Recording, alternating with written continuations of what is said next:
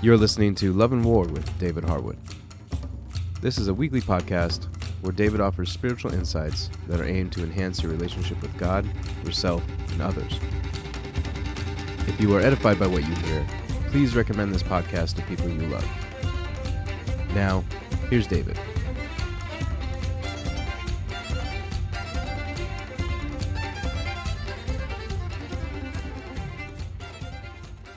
I desire to grow in sincere love towards God. I want Him to experience my love. I need to experience His. I want the same thing for everybody. Are we together on this? I hope so.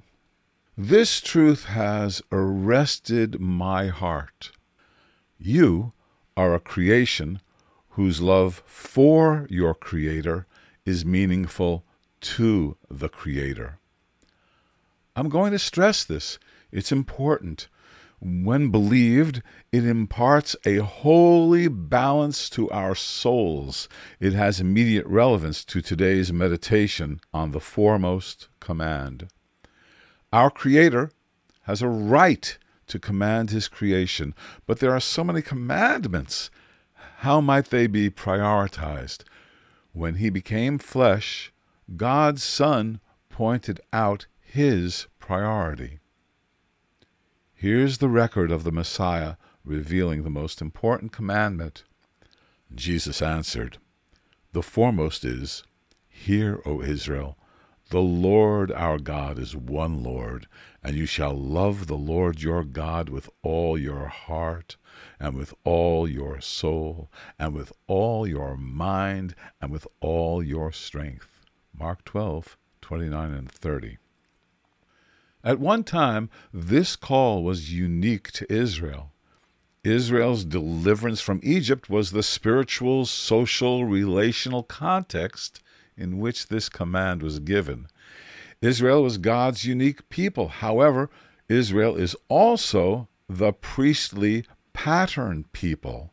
Jesus is Israel's saving Messiah, and he is also the Savior of all humanity. This call is important to all. Through Jesus, God opened the door to all peoples to enter into relationship with his people and himself. The call to love Adonai, our God, is no longer unique to Israel. It is a universal command that unveils the ultimate priority to every person.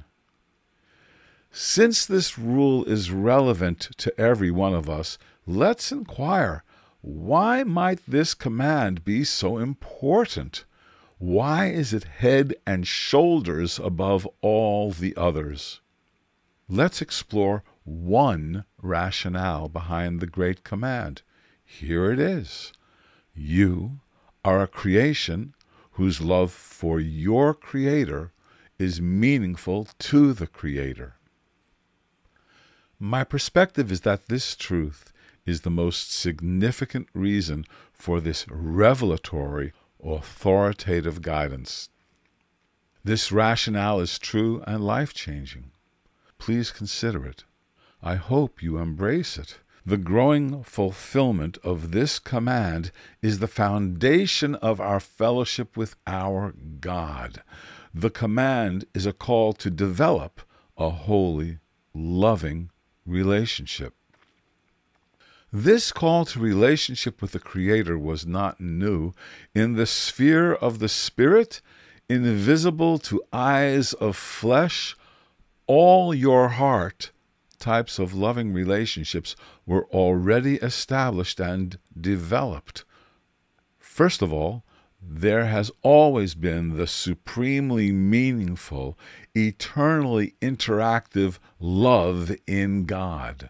The relational love of Father, Son, and Spirit is the most meaningful love there is.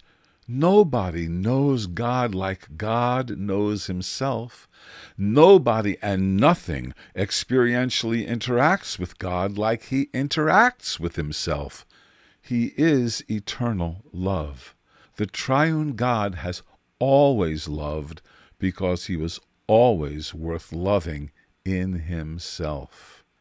let us reconsider John chapter 1 verse 1 as the pattern of this reality. In the beginning was the Word, and the Word was with God, and the Word was God. This withness of the Word towards God entailed love. The command we're considering is the means through which God is replicating with us the relationship of son to father. We have been called to love God in the same way our Messiah loves God. We are loved and valued so much that we are called into this holy fellowship. You are commanded to love God with all you are and all you have. Why? Because you are a creation whose love for your Creator is meaningful to the Creator.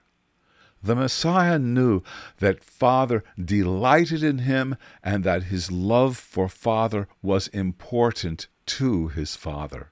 Jesus' love for God caused God's heart to rejoice. We are invited to believe the same thing about ourselves. A primary reason we are called to love God is to give God delight. Our Creator's pleasure in us, His love for our fellowship, is a motivation behind His giving Israel and all humanity this command. Those who have been born from above already love God. It is a significant aspect of the rebirth. Do you desire to love Him more? When we soberly meditate upon the importance of our love for God to the God we love, it helps motivate us to love Him more. Your love for God delights the God you love. Love and War is written and presented by David Harwood theme song is Skirmish from the album Spontaneous Combustion by Leonard Jones. David has written several books, including God's True Love and his latest, Hope Again Strengthening the Anchor of Your Soul, which contains a collection of daily devotionals. You can find links to these and others by visiting loveofgodproject.org and clicking on the books section. If you'd like to reach out to David, you can go to our Facebook page, Love and War DH, or send an email to loveofgodproject at gmail.com.